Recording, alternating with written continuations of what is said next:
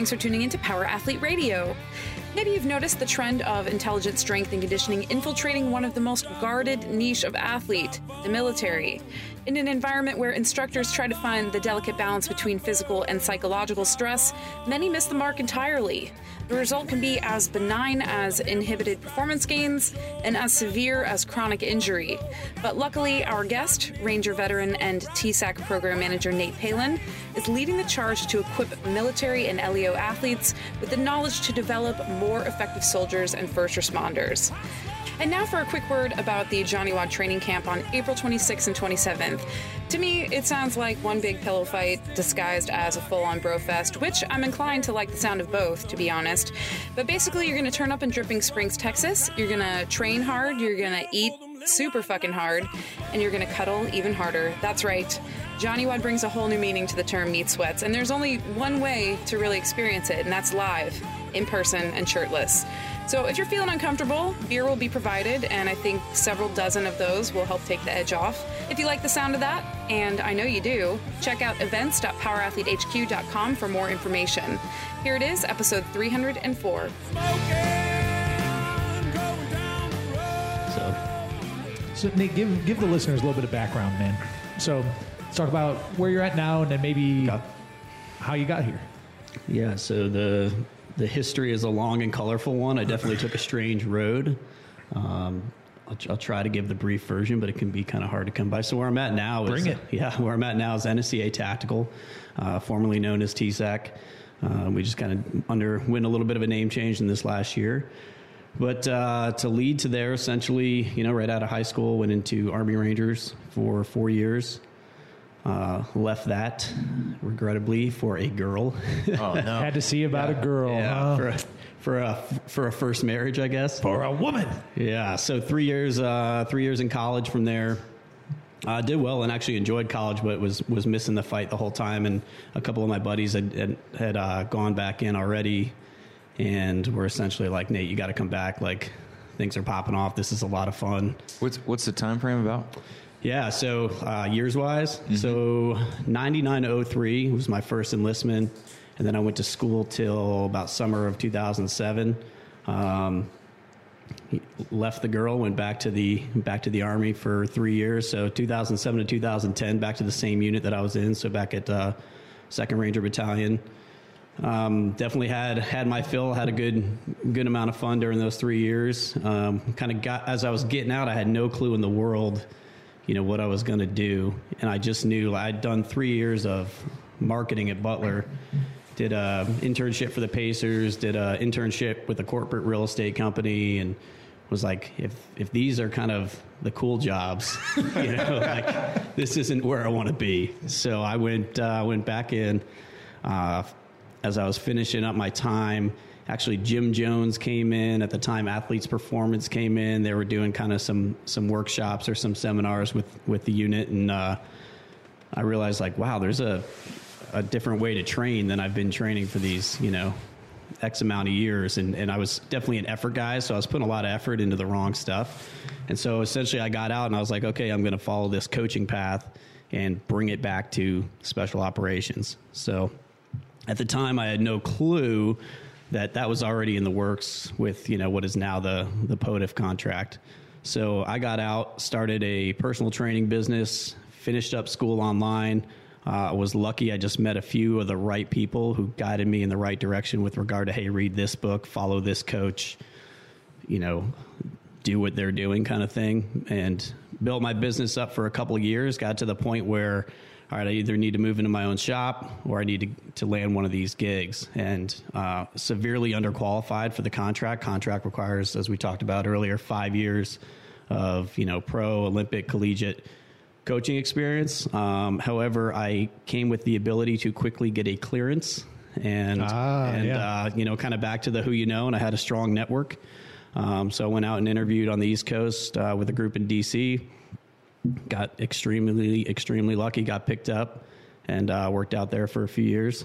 And uh, man went back to seattle reopened my business did that for a year and then a position to open up for special forces group and i jumped on that and spent three years there before landing at the nsca so a little bit of an all over the map uh, kind of situation but I, I always tell people, people like, hey, how do I get into this? What do you what do you do? And I say, do exactly what I did not do. Yeah, do the opposite. yeah, make it easy on up. yourself. Go to school, go get your five years, and then come over to the tactical setting.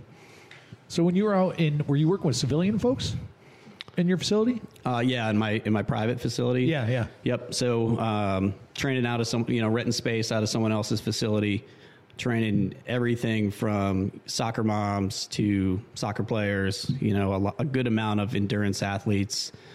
Uh, really, just a mixed bag, which was a blessing because it forced me to figure out how to work with all different types of people with all different types of goals. I remember when I went to my interview at uh, First Group, the guys were talking about periodization, and they're like, "Well, one of our concerns about you is that you know you've never worked on with athletes in, in periodized periodized programs, and they all came from the college setting." I'm like, "So you guys are used to working with 18 to 22 year old kids for two to four years." Where like you basically throw anything in front of them, they gobble it up and they crush it and they get Right. better. I'm like, try working with you know a 47 year old lawyer who does Iron Man on the side for six, seven years consecutively. Like that's a challenge. That's periodization. and so, you know, I kind of turn the tides a little bit on that, you know, that concern of theirs. Yeah, man, and that's I think that's the thing is the some of the gen pop folks that you run into like they become the complex knots to untangle, right? Versus having a performance mindset for a young athlete or you know a young go hard, right? Absolutely. Sorry. Yeah, and two, I mean, in the you know in the athletic setting, you have so much time, and they're in, they're out, they're on to the next, and you you almost can't break them in the amount of time you have, and um, definitely your your gen pops can be a lot more sensitive, you know, stress management, and all that kind of stuff. They have so many more things going on in their life that you have to account for. So coming from, let's say, a military background and getting in and working with some of these dudes, whether it's special forces or just you know GI Joe, right? Uh, were there any surprises or any learning curve in working with those folks? I think the biggest surprise and the biggest surprise that I convey to most folks is that when these guys come in, you expect that like they're going through this factory that's just stamping out the same candidate over and over and over. So you would think that like each rush of guys that comes to whatever unit you're working for, okay, these 10 guys all look exactly the same. And it's, and it couldn't be further from the truth because really they only need a baseline of, of physicality. It's, it's that mentality piece that's going to get them where they need to get to through those selection processes. So you could have a, you know, an, a, a larger guy, super strong, and he relied on his strength you know, to help them through whatever load carriage assessments and whatever other tests there were, versus you could have a smaller guy like myself who's a conditioning beast and he relied on that even though he really wasn't all that strong with whatever load he carried. So you end up getting very different types of athletes to work with. And so you have to figure out how to train, you know, the masses toward different goals, even though those masses don't look anything like each other. Nice man. It, let's get into NSCA Tactical. So I know you all offer a certification. So what kind of changes have you gone through or lessons learned that led you to this point in which you're, just rebranding?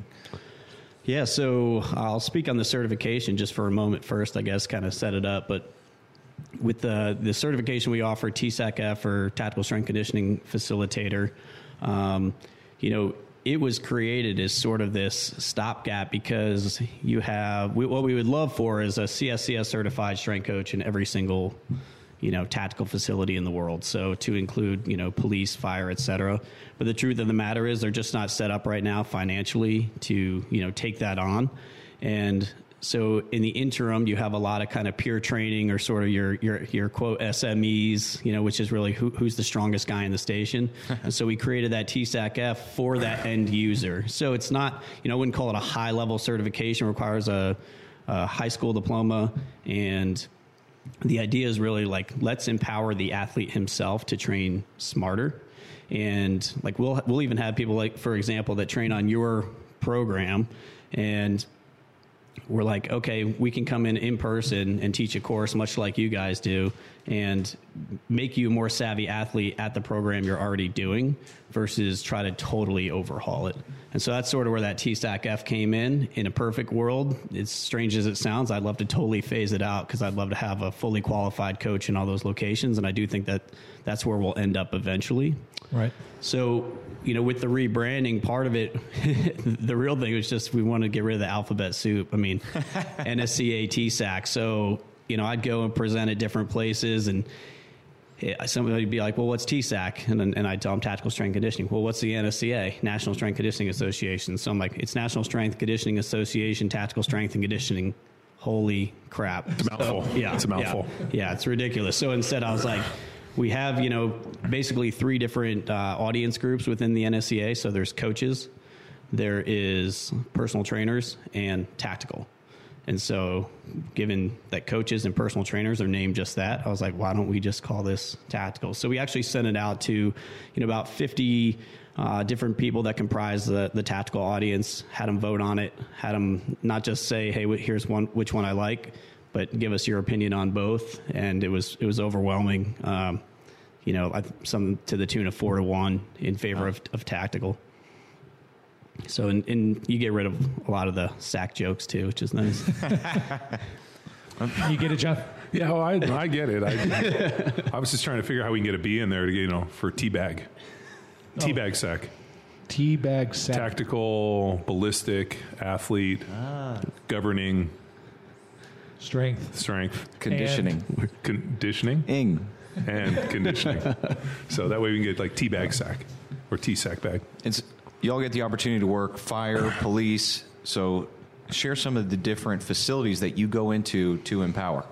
Oh, holy cow! I mean, the discrepancy is is, is huge. So, I think part of the the power, and so we do a practitioner course, which kind of leads into that facilitator certification for for many.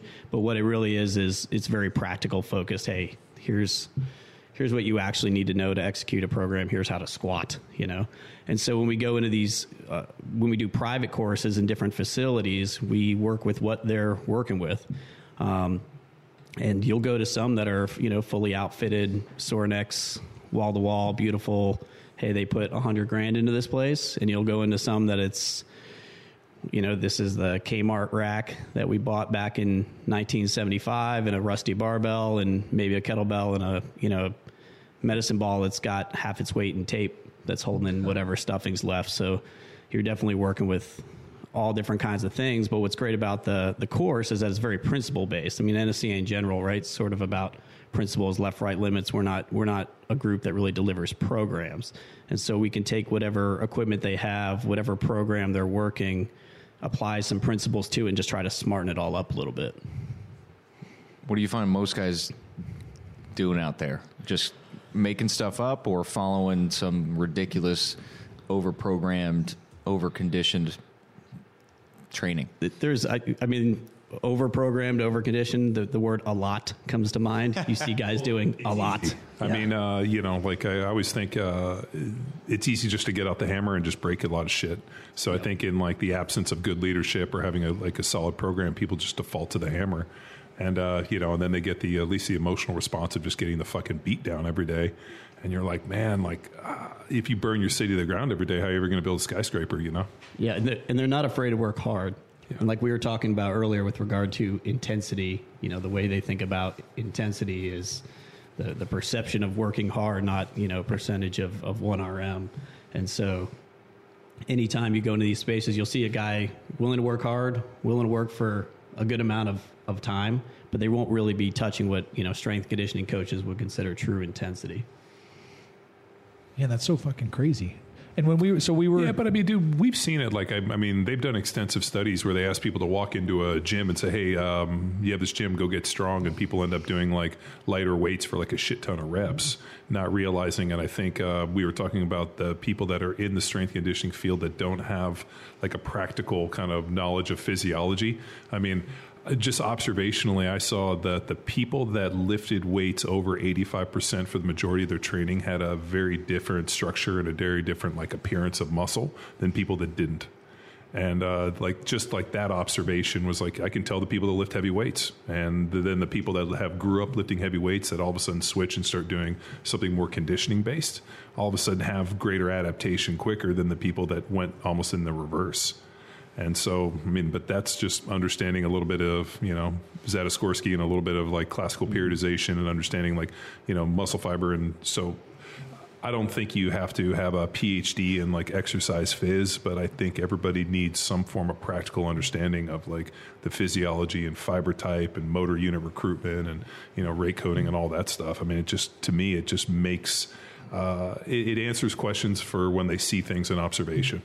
I think too. I mean, it's it's the you are, you are what you train to be, right? So for us, we were used to grinding and sub maximal grind all day, and we saw it all the time at first group where we'd have a guy work up to say a heavy triple, and then you know, or their heaviest triple, and then we drop them down to say 80, 75%, and they would knock out 25, 30 reps A little uh, Hatfield muscle fiber testing. and it, and it blew the minds of the other coaches because they're like, oh, these guys are sandbagging on their max. And of Nope. course, I'm built like those soldiers Right, are, right. and I grew up training the way they train, and I would do the programs they would do, and I'd have the same thing. Like my max was garbage, but you you take like 30 pounds off the squat, and suddenly I went from three reps to like 15.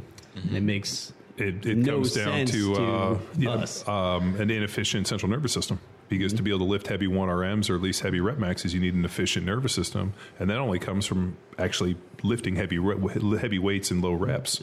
And uh, I mean, we, we did the same thing. I remember uh, like the one thing that really kind of tweaked my fucking mind, especially on rep max, is we uh, when I owned a commercial gym at Balboa, we did uh, Hatfield's muscle fiber test. You work up to uh, you know heavy single, we come to eighty percent max reps, and we had a girl in there who was uh, a pretty elite. Casey Fisher. Yeah, Casey Fisher, pretty elite, um, like a high level uh, Tower- well, she was no, well, she track. was. She, yeah, she was a, a long jumper and triple jumper. I think at like San Luis Obispo. So she was real fast and did a bunch of sprint work. So she was a trained athlete, and then she got into. She was a professional tower racer Yeah, t- like 80 stories, like you stand 150 at, like you stand at the bottom of the Sears Tower and you race people to the top. Like that was yeah. her. Yeah, I mean that's no fun at all. Way worse than fucking CrossFit. like way worse. And then she set the world record on. She rollerbladed across America. Yep. Like fucking legit crazy person. But uh, she squatted. I want to say like 305, 310 pounds for a single, which is, I mean, fucking way over double body weight for a girl.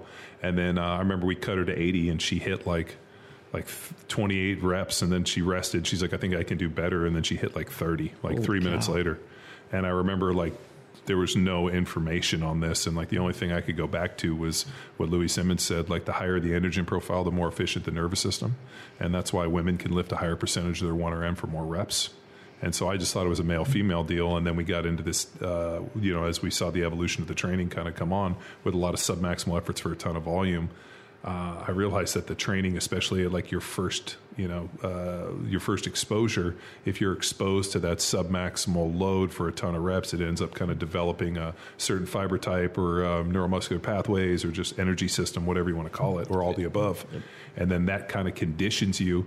And, and, then, and then we have to spend a lifetime going back and trying to rebuild that stuff. Yeah, the, the novice window where we design our program Bedrock to maximize that for athletic potential and stick within fives to threes to ones because we want to build those power athletes. The same physiology works for endurance. So you get those freshmen, sophomores in high school that run cross country and then want to take on football. They've already established and gone through this this physiology phase for the novice window, but it's for that endurance adaptation. Mm-hmm. It's crazy. So you got to do a lot of work to to undo that. And it's I don't know, fascinating stuff that, you know, finding all this out in training and then you read some research that parallels your discoveries working with a lot of different athletes. I always say the army killed my athleticism.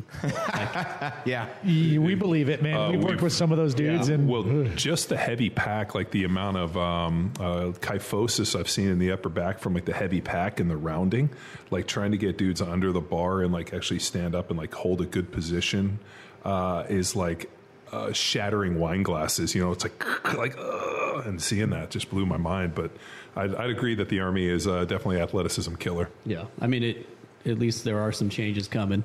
And, Yeah, no, you they know, are. You know, it's two years after I left Rangers, maybe even less so, they brought in you know strength conditioning coach coming from the sport world. I think just prior to that he was with the Mariners, but they when I go there now, I'm like, wow, if I'd have had this, Isn't that the I raw was that program, uh, the Ranger Athlete Warrior program? Yeah, so there's Ranger Athlete Warrior, which is kind of you know coming from coming from the flagpole, so to speak. So I don't know how well it really trickles into the units. I think that, but it is a step in the right direction, but I think coaches are, in all honesty, doing even better than that Yeah. in terms of what they're truly doing on the ground with those guys. Yeah, I had the opportunity to sit with uh, General LaCamera, who was the guy that implemented the Raw program and uh, went through it. And I mean, I think. Uh, I think some, and, and you, you see this. The guys at the top have this vision, and then as you trickle down through middle management and your, you know, your NCOs and what it try to gets to at the end is maybe not like the vision, but at least if it's on target, if we're on paper, like it's better than fucking shooting off into the wilderness. Where, where they screwed up was their choice of messenger. So because there were no coaches at the time, Raw program existed when I was in, Oh, but no it kidding. came by way of physical therapists. Oh. what? So you're like, nobody's to touch ankles. it. Yeah, like you're not the guy that I trust to be telling me how to Yeah, lift. well, the uh, a lot of good strength and conditioning is died at the hands of PTs, and anybody that's listening to this right now that's a physical trainer or a physical therapist, uh, you Start know, lifting weights. Start well, but I mean, you know, like the the guys that we've brought on that have a PT background or ATC, and we can get them into the methodology and start going them. Like I think it makes sense, but like I, I always go back to one of my first. Uh, involvements with a PT at, at my commercial gym was uh, we had a gal who was actually a pretty high level uh, high level CrossFit athlete. It was like a you know competitive gymnast high level. She got into a bad position on the front squat like let her elbow kind of dump on one side and kind of tweaked her back a little bit. And we had a guy there and he was and her his first thing was oh if it hurts don't do that. You shouldn't do this training more you should just walk and do yoga. And I remember being like like that's your fucking prescription? Like and then i realized that a lot of their deal is about removing pain and pain is this interesting thing where like uh, like oh if it hurts don't do that. And then the pain goes away and then magically they fix their fucking job. But like then what do you do with your athletes? And uh, it's just super interesting in terms of like you know balancing the emotion of pain and like realizing like that's not what fucking let's that's unpractical in the grand in, in the grand scheme for athletes. Well, I know too, like the military has really sought out, or at least within special operations, sought out PTs that are coming with a sports background because with that background, that guy has to get back on the field and play. And those that are coming from more of the civilian sector, it's a little easier, just like, oh, well, so you know, I don't have to deadlift anymore. PT said I don't have to, so it doesn't hurt anymore. Like, yeah, and if you don't get up off the couch, you don't have to worry about hurting your back either. Right, it's like incentive, right? oh, shoot, I'm on I, profile. I, I disagree, man. It seems like the more I sit, the No, worse for my sure. You know? yeah. Oh, because we know the other side of the Yeah, coin. man. no, I. But I, if you never get up, you'll never know. well, if if I die, it won't hurt either. You know, like uh, I, uh, you know, and the, dude, these guys have heard me say it, but like uh, in the NFL, like people always like, oh, you know, was the pain, the collisions, and all that. And I'm like, yeah, it fucking hurts. And they were like, well, what did you do for it? I'm like, I don't know, man. I just always thought it was the receipt for a fucking hard day's work.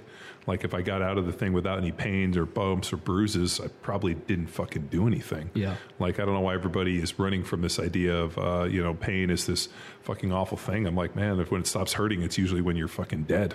Yep. So you know, embrace Or embrace you're it. Dalton from Roadhouse. Pain don't Pain hurt. don't hurt, John. I, yeah, but he still had pain. It just he had basically Oh, it just mentally His hurt. interpretation of that. his mental conditioning had fucking diffused it. And his Explains the roundhouses. Yeah, I mean he was fucked up. He's like Dalton, you better slow down. You might, you know, and he's like. And then what happens? You rip a guy's throat out and you get the girl. Fucking sorry. and you, have, spoiler and you have an amazing and you, you have an amazing mullet and a really cool Mercedes. It's So awesome. That's your uh, he's your spirit animal in that movie, huh? I'm torn between Dalton and any Kurt Russell. Did you say any any Kurt Russell? Name a bad Kurt Russell movie. That's a challenge. you can't My favorite exactly. thing, my favorite thing about Roadhouse is they don't give him a last name. Oh, Dalton. That's it's going to be my Dalton. my son's my firstborn son is Dalton McQuilkin. So my buddy, Oh, uh, my buddy RC, his boy, named Dalton for fucking Roadhouse. Yeah, obviously. Everybody has a son named Dalton, right? Dalton McQuilkin, the big D, huh? Yeah. But who has a daughter named Dalton? Ooh, You? might be in the name pool. Might be in the Sparky? name pool. Sparky or So Dalton. Luke's girl, Coin uh, toss. Luke's wife's pregnant, so he's waiting on his first, and we come up with names. And uh, I think Sparky Summers is a fucking. I'm is a going win. with it. Yeah, I mean that should be very healthy for like a young girl to go through junior high with the name Sparky. Oh, absolutely. You know, I think she it's fucking fucking great. ridiculed. Very wholesome. Well, she's gonna be 6'6", 250 Well, with it's, four it's four like a, a boy, a boy named Sue, girl named Sparky. There you go. See, fucking Johnny Cash coming back. Yeah, Johnny Cash. So, what are some myths that you've had to bust when you're out teaching these things because I was at NSCA conference this year, January, and I got a question that I haven't heard in about seven years because I presented on our Bedrock program where we squatted on Monday and then deadlifted on Tuesday. And someone was like, "No, you can't. You can't do legs two days in a row. What's going on with that?" And I, I it took me just a, a, a few seconds to compose myself. I hadn't heard that question. So, what kind of myths, questions are you hearing out on the road that are making their way through firehouses, police stations, and the like? Yeah, I, I think the people think there's a mutual exclusivity of strength and power work and endurance work. And I think the myth is the degree of cannibalization. So obviously, we know that, especially at high levels, there is some cannibalization that's going to occur. But the truth is, when somebody's at 60%, if that, of their capabilities, Right. or their genetic potential, you're not you're not worried about cannibalization whatsoever. I remember we had uh, one of our stronger guys at group, you know, it- deadlift somewhere in the sixes. I think he also well maybe maybe squatted in the sixes, but we put him on. We did a very simple programming where we basically took, hey, if your conditioning sucks, you're going to do double conditioning and you're just going to do the bare work strength. And if your strength sucks, you're going to do double strength and bare works or you know conditioning. Sounds revolutionary. So, Sounds crazy. I don't know if anybody's going to do that. wild. And we implement that, and this guy's on the conditioning program. And of course, his conditioning gets a lot better. It should. That's what we're focusing on.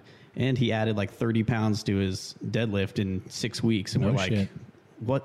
like, you, even the guy who's stronger than most guys in group is nowhere near his genetic potential. And so he's training both strength and conditioning, and both are still getting better. So I think a lot of guys are like, oh, you're going to kill my gains, coach. Like, oh my God, I got to do some, you know, a little bit of conditioning work. And it's, Well, dude, we we saw this over and over again. Uh, guys who are real strong and, and have a certain fiber type, and obviously, if the guy's you know squatting in the sixes and deadlifting the sixes, he's kind of gone past the generalist into the specialist.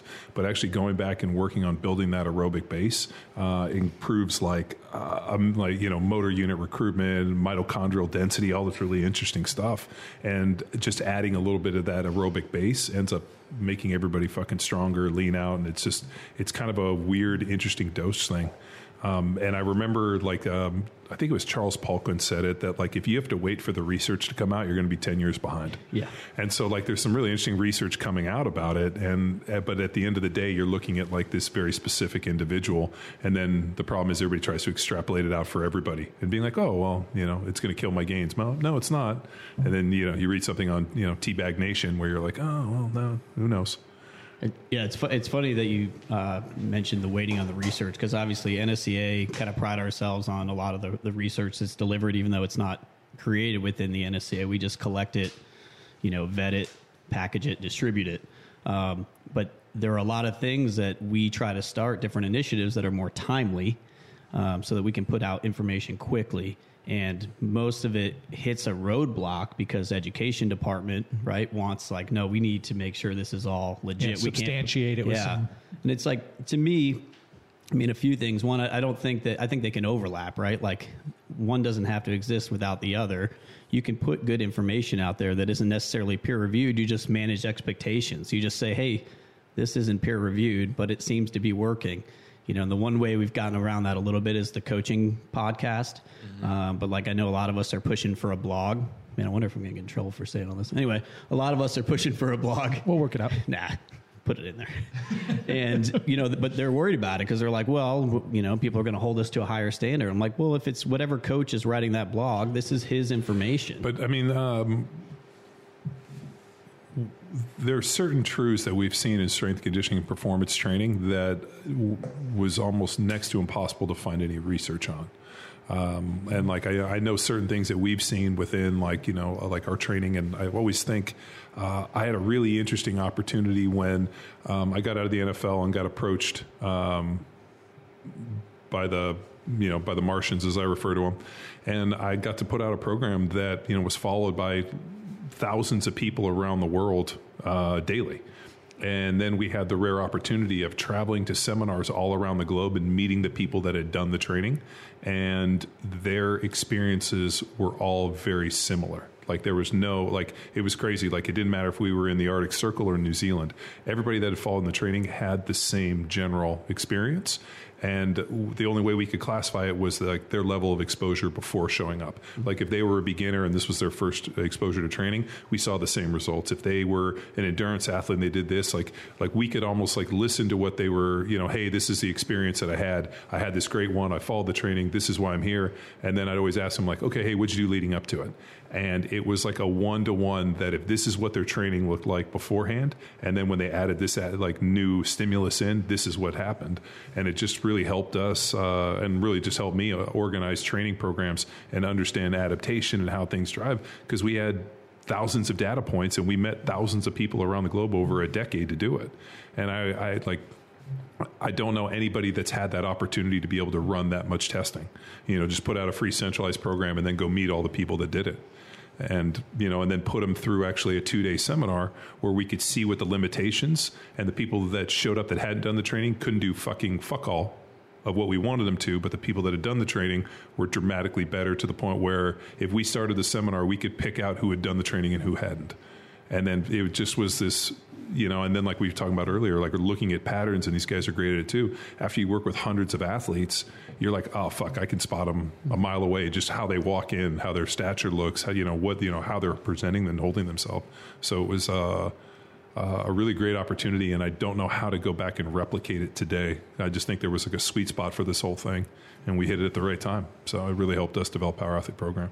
Plus the the value of what's happening in the real world, right? I mean, research exists in a vacuum, and so mm-hmm. you can't necessarily extrapolate that and make it apply to a real world setting. And so there's a different type of value in that. But y'all have NSCA Coach, right? Which is a collection of, and I wrote some of our conditioning ideas that got in one of the the articles. Man, uh, 2015. I can't remember exactly. I think it was 2.4, NSCA Coach 2.4. But in that, you get the application of different practices and the combination, right, where research is focusing on a piece. You get a collection of all these different components that our coaches are applying from all over. So, yeah, I guess it's not blog format, but still a delivery of the application. Yeah, it's so you know I would call a lot of that like theory based. So in other words, you're like, here is mm-hmm. how I use this, or here's my theory on how to use this, and I back it with research. But those, even those periodicals or those quarterly journals, are still peer reviewed, so they're still going through a pretty hefty process, which makes it a slower process to delivery. Um, I think the beauty for us is in our in our conferences because that information is is generally speaking pretty up to date. Um, a lot of times it's research being presented before research is published, or it's very much anecdotal. Hey, here's what a coach is doing, or in the same way those journal articles are. Here's what a coach is doing, and here's some research to support, you know, its value. And so that's why I think our live stuff is so successful. Um, I think it'd be great to have. So it's sort of like if you think about the JSCR, the Journal Strength Conditioning Research, right? That's going to be the slowest to develop because that's research heavy, very thick, peer reviewed, scientific and then those quarterly journals are kind of the next step. So they're more uh, practical, but they still go through a pretty lengthy review process. Um, and then I think our you know our next stop is sort of to have something again like a blog. Um, that's not written by people within the NSCA building, but people within the coaching community. Yeah, provide the platform. Exactly. Mm-hmm. Just provide the platform. Say, hey, these are the opinions of X, and, and let them roll with it. I mean, um, we've basically done that with the podcast, just in a you know an audio format. It's been super successful, and so I think it'd be great to have something written in that same light. And y'all have in San Antonio, August, the NSCA Tactical yes. Conference, right? Yep. What's what's the mission there? Yeah, so mission there is is uh, right in line with what we're talking about, bringing timely information regarding tactical strength and conditioning to uh, you know our tactical audience. And what's unique with that audience is that it is primarily strength coaches, but it also includes a lot of practitioners like dietitians, physical therapists, athletic trainers. And then also, what's very unique compared to, say, personal trainer or coach is that we also have um, the tactical professional as part of that audience group. So the soldier, the cop, the firefighter. And so it really kind of spans a pretty broad audience. And it's, you know, the one conference is bringing all those different types of professionals together. And this year our focus is really practical information. So we asked, you know, and, and it's not all going to be, but for the most part, we asked for the people that were applying, like, hey, show us how this can be applied on Monday, because that's really what the people that are going to the conference are looking for. Mm-hmm.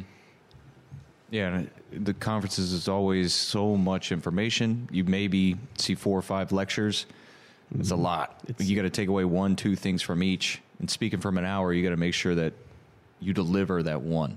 Absolutely. I remember going to my first one and, you know, sitting back to back to back to back lectures, and then I'm just fried by the end of day one. And so you start to learn to choose your battles and kind of pick who to go and see. And uh, we definitely have an awesome lineup this year with, you know, a, few people from more of the mental performance world, a couple of really good uh, nutrition talks that are going to happen certainly some some kind of tech and research uh, side of the house, but again, asking them to be a little bit more relevant to practical application of that stuff. Um, so that's not just like, hey, here's this cool research I'm doing in a closet. It's like, hmm. hey, here's the research I'm doing, who I'm doing it with, and why it applies to you. Yeah, and also what the practical takeaways are. So then when you leave, and that's always been my thing whenever you go to these, like, what can I action today? And I mm-hmm. think, like, you know, you get up and you hear these amazing talks, and you're like, okay, what's the takeaway? How do I go and change myself today? Or more importantly, what can I add to my program to all of a sudden increase the efficacy of it? It, it's funny you say that because for this year, instead of having people summarize their talks, we had them, they just gave the topic and they gave learning objectives. And so we really, people that mailed in the learning objectives didn't get selected because we weren't asking for a full summary. So I'm like, this is where you need to tell me, like, what are you bringing to the table? And, you know, if you're not bringing enough, then you don't get a seat at the table. So there are plenty of people who are just kind of like, you know, one person literally wrote train smarter and harder. That was their learning objectives. And I'm like, while I don't disagree that that's a good idea, that's I don't think that's quite enough to uh, warrant you a slot at the conference. So when you're working with the this audience, let's say tactical or law or fire, maybe you can segment it. Is there is there a gap you have to bridge between what these folks think they need and what the, let's say you know you as a subject matter expert know they need? You know, does that make sense? Oh, absolutely. I mean, the, the good idea fairy runs rampant in these communities, right? Um, and everybody has their idea of, of, of what they need based on what got them to where they are. Um, but it, true told, you know, some people got there in, in spite of it. The other thing is they might have got to where they are, but they're not going to last a whole lot longer. They, you know, they weren't really focusing on longevity, and so, um, yeah, I'm crushing it, but I'm going to break something tomorrow, and I'm going to be off a team in, in three years. Um, so yeah, there's quite a bit, quite a bit of um, discrepancy between what guys truly need and and and what they want to do or what they think they should be doing. Right. Um, so there's a little bit of salesmanship involved, right? You got to you got to package it up, uh, sugarcoat the medicine, so to speak, as my buddy Matt Devine in DC would say. You know, he's phenomenal at that. It, it got guys on programs where they're like, "Man, I'm bodybuilding," and he's like, he thinks he's bodybuilding, you know, and like we'll take it. He's like, I'm also. He's like, he's getting stronger. He's more powerful. We're increasing his work. Bodybuilding. capacity. Yeah, it's, it's totally bodybuilding. He's like, but the guy can oil himself up on Saturday and he's happy, so I'll call it good. Yep. Yeah. That's always the that's the most frustrating part with a lot of this. Just that he oils himself up on the Well, no, that he doesn't. And he won't ah. let me oil him. what kind of oil? Like Coconut like- butter. I was going to say like 1040. No, I'm getting motor oil. Yeah. Yeah, uh, just you know. the- It's more functional. oh, did I just stump you? You, you got nothing. well, I was going to say, and you can light it on fire. Um, but and I was going to say, or the motor oil that's fucking leaking out of the Cummins, but it was diesel. So Yeah. it was going to be take a shot at You DJ. stumped him. You stumped him. yeah, no, he told, he's like, "Ah, damn it.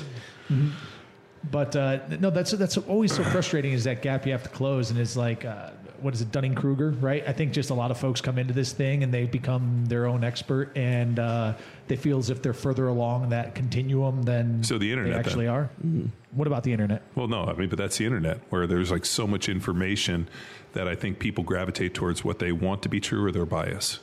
You know, and I think that's what the internet's really allowed. It's just like all this information, people can get stuck in the wormhole for what's the confirmation bias. Yes, and it's two different audiences that you got to tackle because guys going to the conference, I imagine they want to learn, right?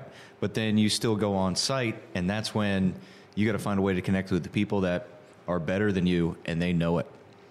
and they're going to tell you about it. Yeah. Yeah. Yeah. Well, I think the worst thing you can run into is, you know, the guy that, that read the book, right? But it, it doesn't matter what the book is. Like, Just oh man, I the read book. Yeah. I, I read Starting Strength, and you're like, shit.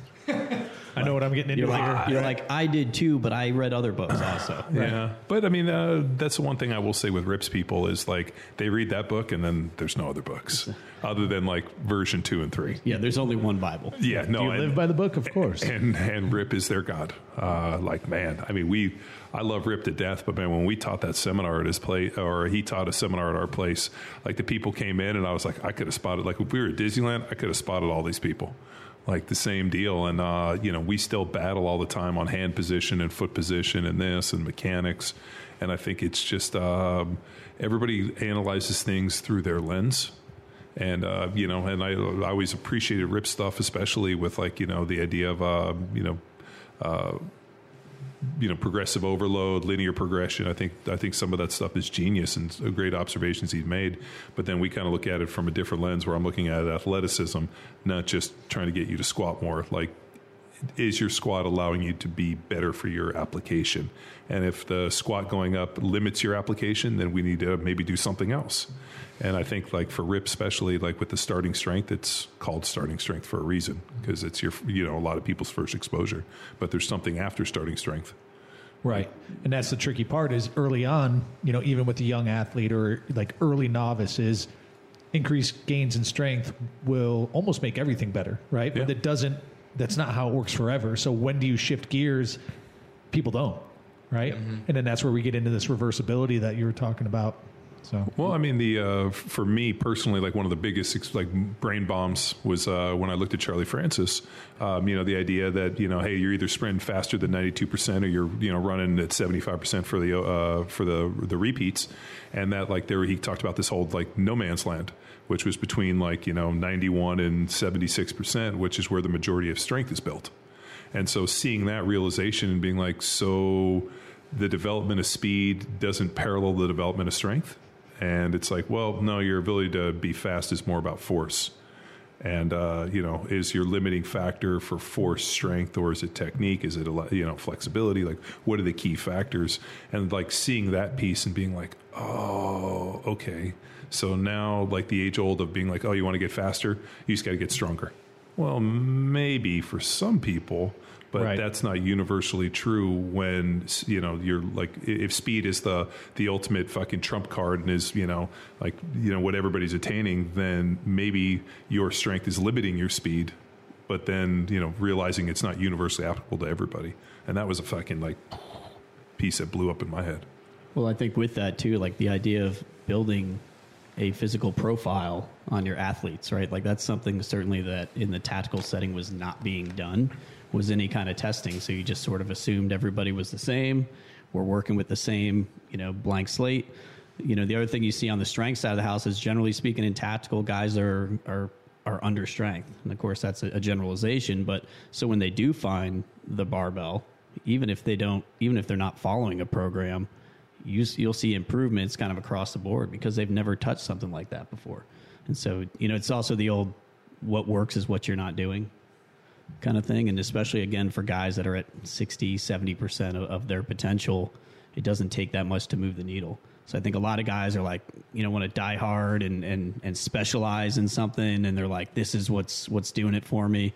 It's like you could still do your your five by five or whatever, and and we can do some other stuff at the same time, and, and you're still going to continue to progress, you know. But you'll see them sort of uh, like you know throw their their chucks on and and the chalk and and you're like man this guy's serious and then you see kind of a garbage round back deadlift with like you know 375 and and he's a power lifter in, in his mind of course right, right.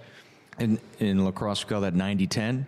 It's 90% how you look, 10% how you play. I'm So, not, it, I'm not going to disagree with that yeah.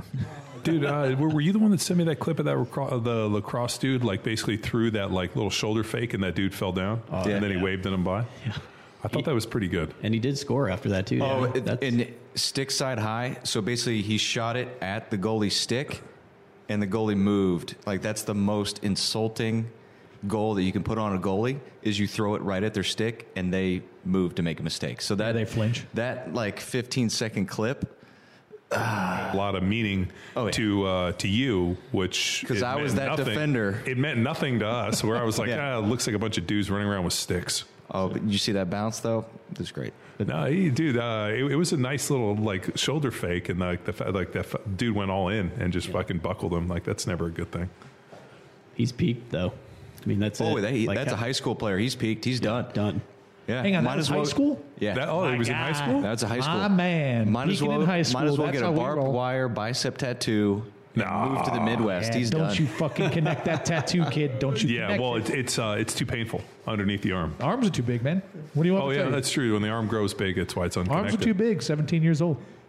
What would you know about that? So, Matt? so it connected at 17, but then you lifted weights and it, it, it stretched out. no, I, I was peaking at 17, John. So my arms were, you know, way too big for the tattoo artist to to connect. Take me through this, right? Like you go in for this thing. How come you don't get it to connect? All right, so I'm you 16 got to show. old. You got to show Nate the So tattoo. Was 16 was it turning like a money thing, or you just didn't know I to didn't connect know. it? I was 16, turned 17. I had been turned away at every like three or four tattoo parlors before come, walking into this one. I'm like, okay, what do you want? And I'm like, fuck, okay, just be cool. I'm like that one looks perfect. Just whatever you think. You know what I mean? Like pick one off the eighth 13. Uh, that's a tribal armband. Sat in the chair for three hours, and then he fucking hacked up an armband. Like, what do you want me to do?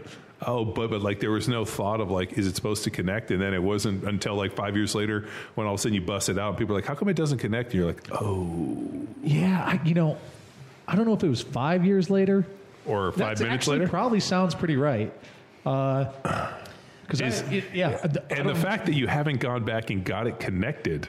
Well, I- there's plenty of nights I thought about. All right, let me bust this fucking bad boy out for my boy Nate. Um, there's plenty of times I thought. Well, like, he maybe was I'll in the just- military. He knows about the Bad Tattoo Club, the BTC. Oh, yeah. Let me tell you, nobody rocks bad bad tattoos more than Yeah. the. Oh, you could totally get it connected. I couldn't. Have, I've thought about like just getting like a little line, just a little line to connect under there. How about like, like, a cover up?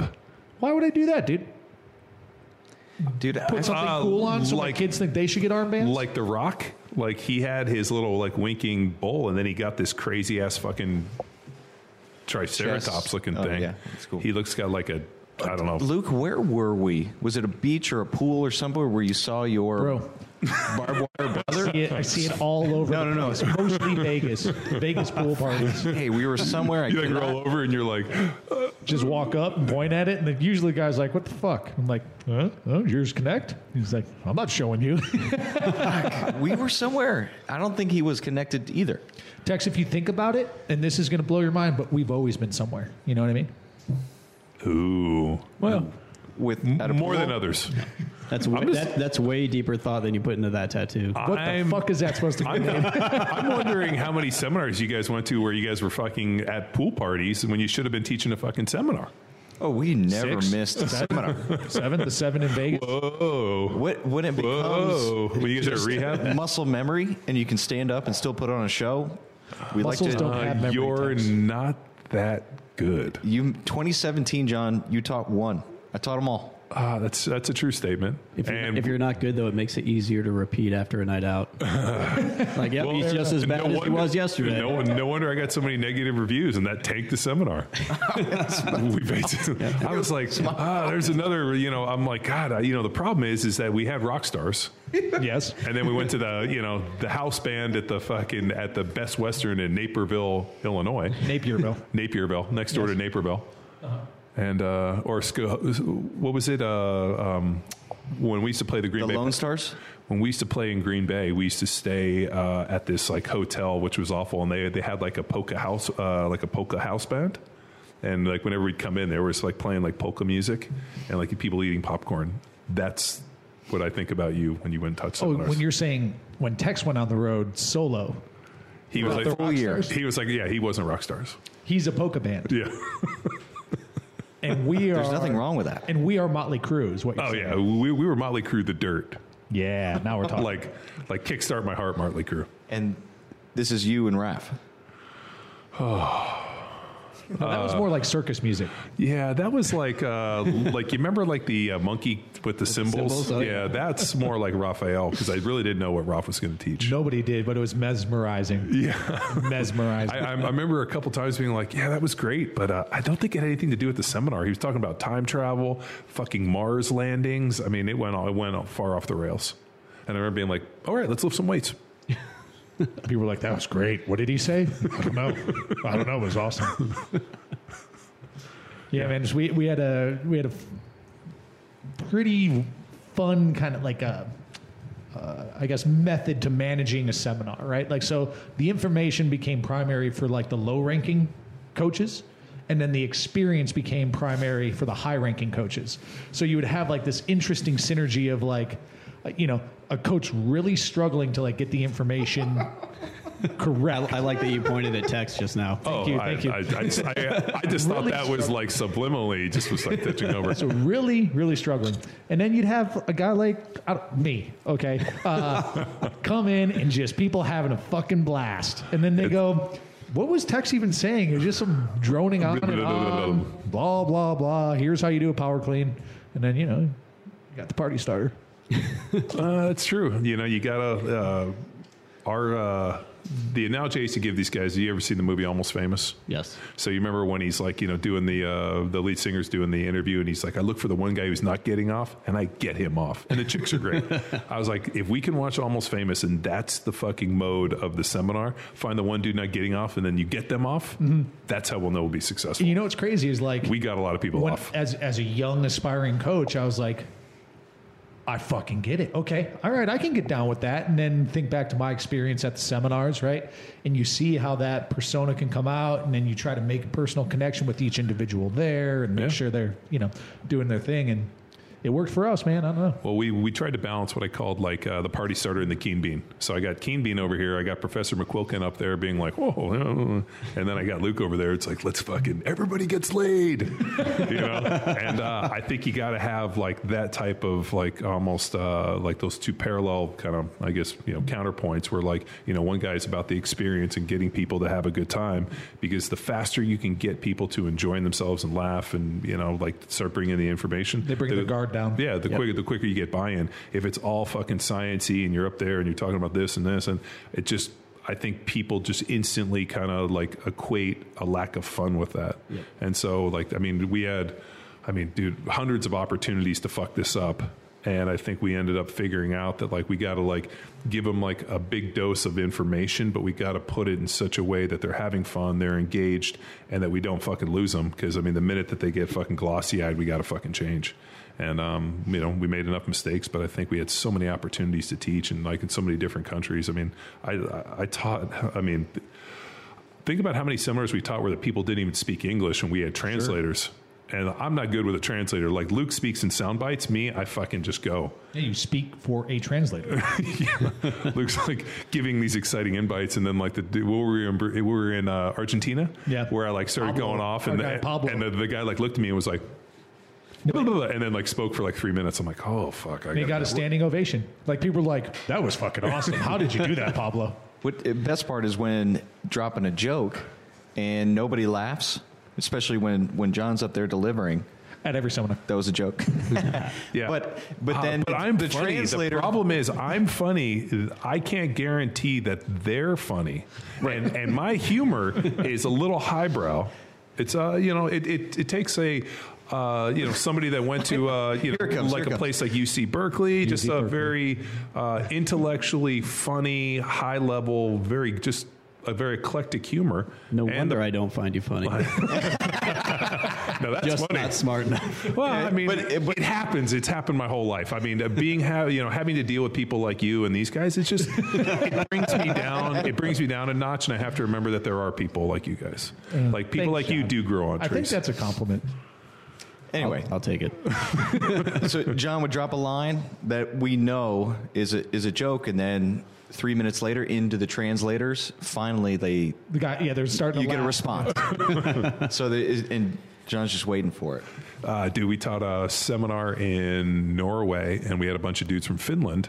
And uh, I came to, I didn't know this about the Finnish, but uh, laughing is considered like you're an idiot if you laugh. Like, and, um, you know, they weren't saying this, but they said to me, they're like, laughing is gay. And I'm like, how do you mean gay? Like funny gay? Like, are we talking about, or like flamboyant gay? Like, because I used to, you know, live in the Bay Area. Like, like what, what do you define? They were like, uh, idiots laugh and they were very serious and so my whole goal was to try to get these dudes to fucking crack a smile and laugh and it was fucking like uh, everything just fell on deaf ears and then finally i was like what's up with you guys and they're like oh, culturally it's uh, it's it's we just aren't very funny people and i'm like okay That's a shame. and then we went out with them and got a bunch of drinks in them, and they were a fucking hoot, and they laughed in front. And I was like, oh, so we need to have beverages and drinks at this thing.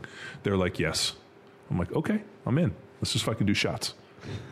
So Nate, are, does NSCA Tactical does that go international?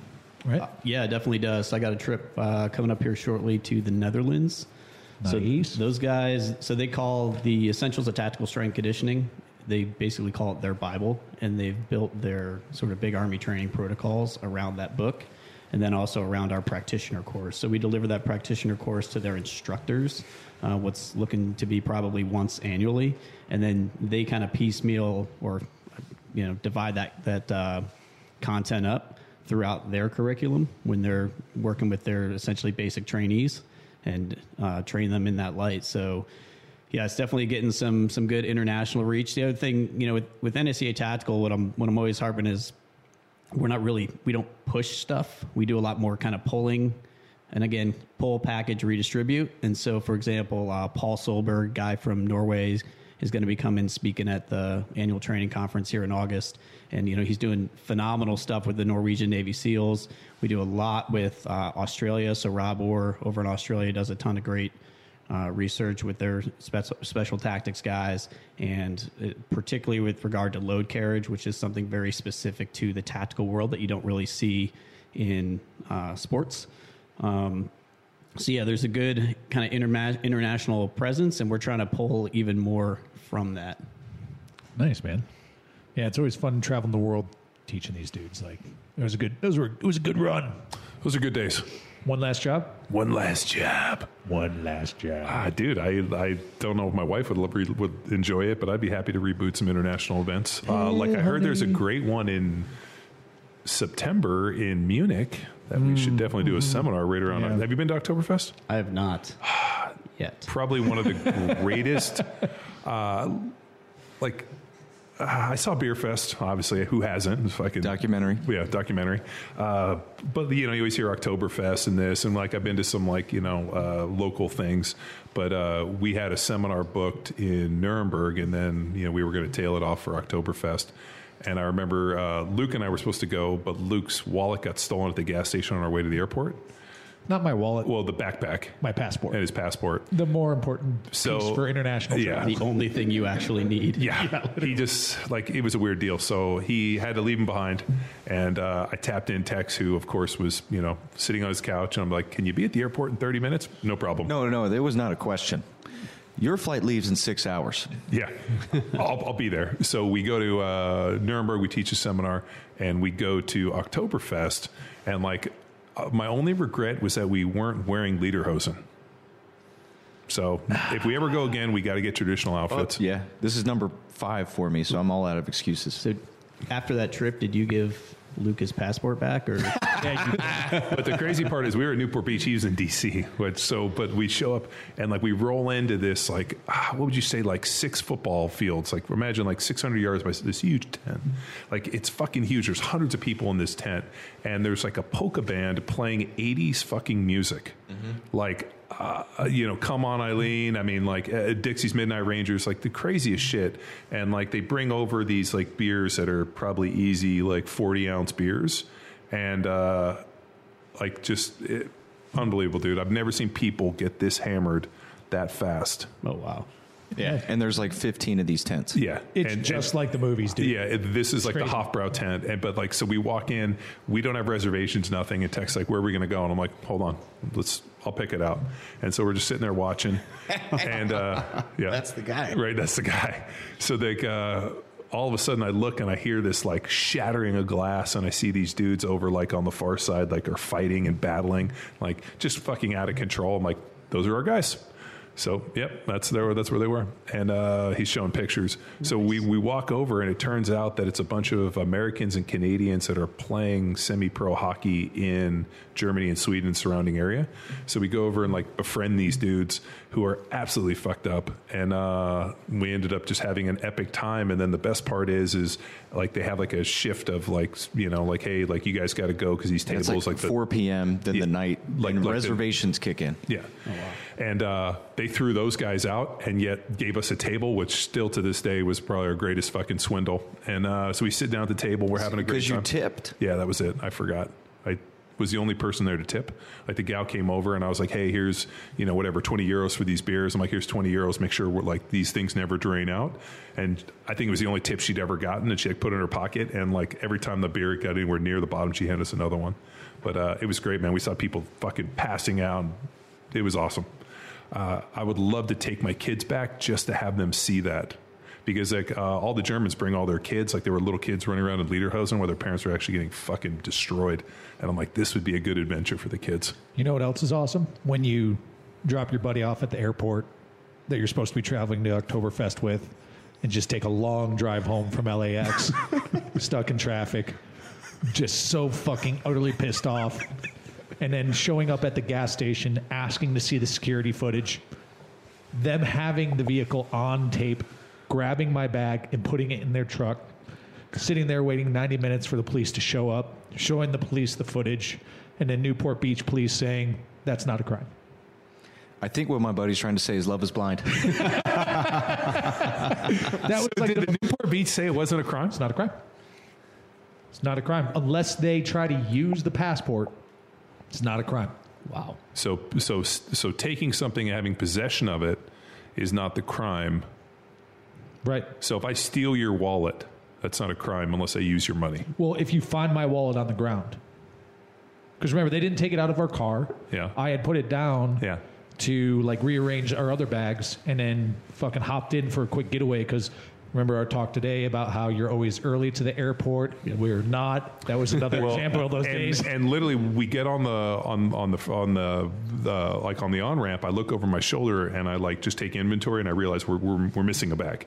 And I was like, "Fuck, we're missing a bag." Luke's like, "Oh shit!" So we make a U turn, and by the time we made the U turn, which was like under three minutes, uh, fucking bag was gone, and we Yeah. were like, "What the fuck?" But yeah, no, that I, I would be depressed too. To this day, I would still be depressed enough to not get my tattoo connected. At- Yeah. At least nobody's recounting the story in a podcast. For making, everyone and making hear. you relive it. Oh, it was fucking great. It was fucking best. But and, also- and you know my favorite part of Oktoberfest was the pretzels. The saving grace, though, to this whole thing is I had been prior maybe two years. So, like, tw- was it twice? Uh, the previous year, this was uh, Power Athlete's second. You've been five times to Four. Oktoberfest. I've been four times. Five times. F- Well, I know you went with Luke. Well, did, you, Luke? did you go by yourself? Yeah, 2017 when I was on the the tail end of the SSA train and doing all solo. It was an awesome trip actually because I hit it. No, that was the third time I hit Rome and then I met Luke in Nuremberg. The fourth time it was just a solo trip. But actually, you know who was there? Smuggler. Oh. So, Was he? Yeah, hung out with Smuggler. Oh, okay, all right. I I really can't see you showing up solo by yourself and really like raging. A lot of things you don't know about me, John. Like Luke, on the other hand, he's coming back with another tattoo. You, I don't know. Maybe I got- just Three quarters of another. maybe you'll get a second armband on the same arm that doesn't connect, just as like a final fuck you to everybody. But it, it won't connect on the outside, so everybody knows. Got it tattooed on the inside, so it doesn't connect. Yeah. Oh, so a so dude. so, so the other arm just connects on the inside and just doesn't connect on the outside. Yeah, it's brilliant, Tex. Ah, dude, I think uh, you know when we were in New Zealand, we should have got like some like weird tribal, That would be cool. you know. Did, but didn't you get sick in New Zealand? Yeah, man. I, You almost died. Yeah, something like that. Still went bungee jumping. Like, you ever go bungee jumping with like a terrible flu? Luke's like I was vomiting and shitting out of myself. Yeah. It was coming out of both ends, but I went bungee jumping and it was awesome.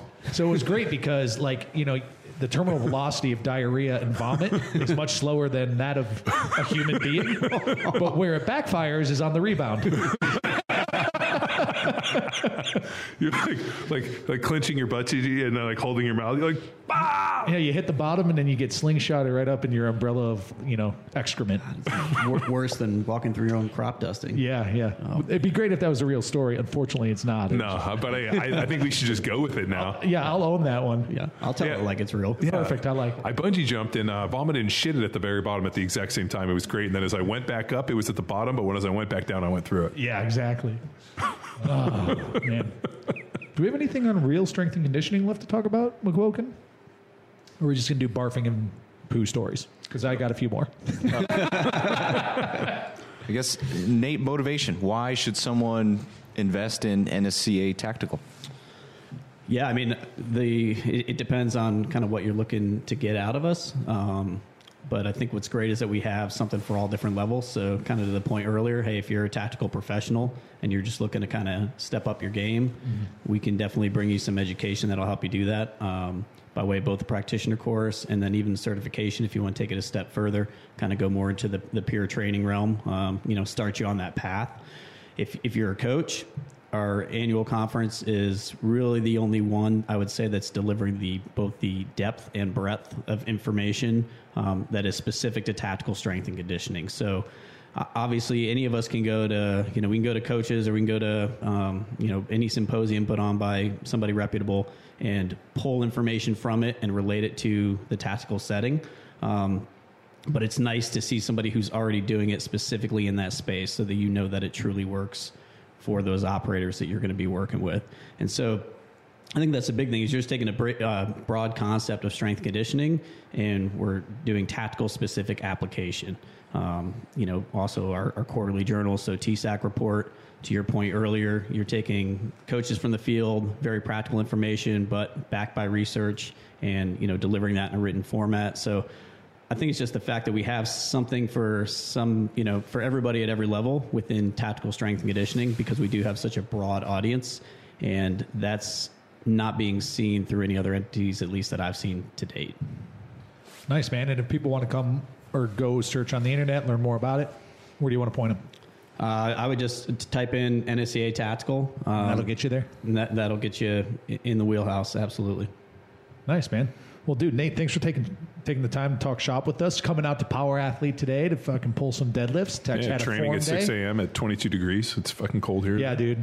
Well, and it wasn't too bad today. Like it, the ambient air in the gym felt a lot better than the fucking temperature of that bar. Yeah, the, yeah, the bar. And I'm Yeah, not they were one, cold. like, that was the coldest bar I've ever held. And now I know what all those members were complaining about at CrossFit Balboa. Uh, yeah, I don't still don't know what they were complaining about. uh, the coaching. No. Yeah. the coaching, the environment, uh, yeah. General malaise. Yeah. All right. Well, another episode of the Premier Podcast in Strength and Conditioning. Ding. Ding. We did it, boys. Bye. Now it's time for you to empower your performance. For more information about TSAC, head over to the NSCA webpage. There you can get more information about the program, how to get certified, and all of their upcoming events. Don't forget to check out events.powerathletehq.com for our Johnny Wad training camp, April 26th and 27th. Space is limited. Until next time, bye!